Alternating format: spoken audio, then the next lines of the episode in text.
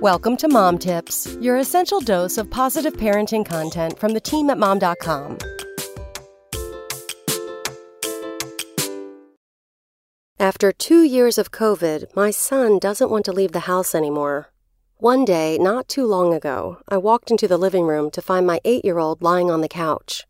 Hey, kiddo, I told him. It's time to go to Target. But instead of replying, he slowly curled up into a tiny ball, as if trying to make himself invisible. I'd seen this move from my son before, which is why, once again, his invisibility plan was foiled with a good old fashioned tickle attack. But in between his fits of laughter, he managed to tell me why he didn't want to go to Target. He didn't want to leave the house.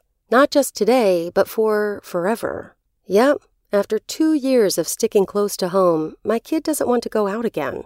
His happy place is now our living room. Believe me, I get it. Since March 2020, all of his major life events have happened in this room virtual learning, family holidays, and of course, a month's worth of Encanto viewings. But while I'm happy he's been content at home while we waited out the pandemic, life outside our door is finally safer, and yet he wants none of it. In the before times, we always enjoyed a good errand running adventure together. Sometimes we'd even goof off around the store while checking items off our to do list. But these days, he's having some genuinely big feels when it comes to leaving our home, no matter what it is we have to do. I don't want to leave, my son finally admitted. It makes my belly hurt. So I sat next to him on the couch and listened.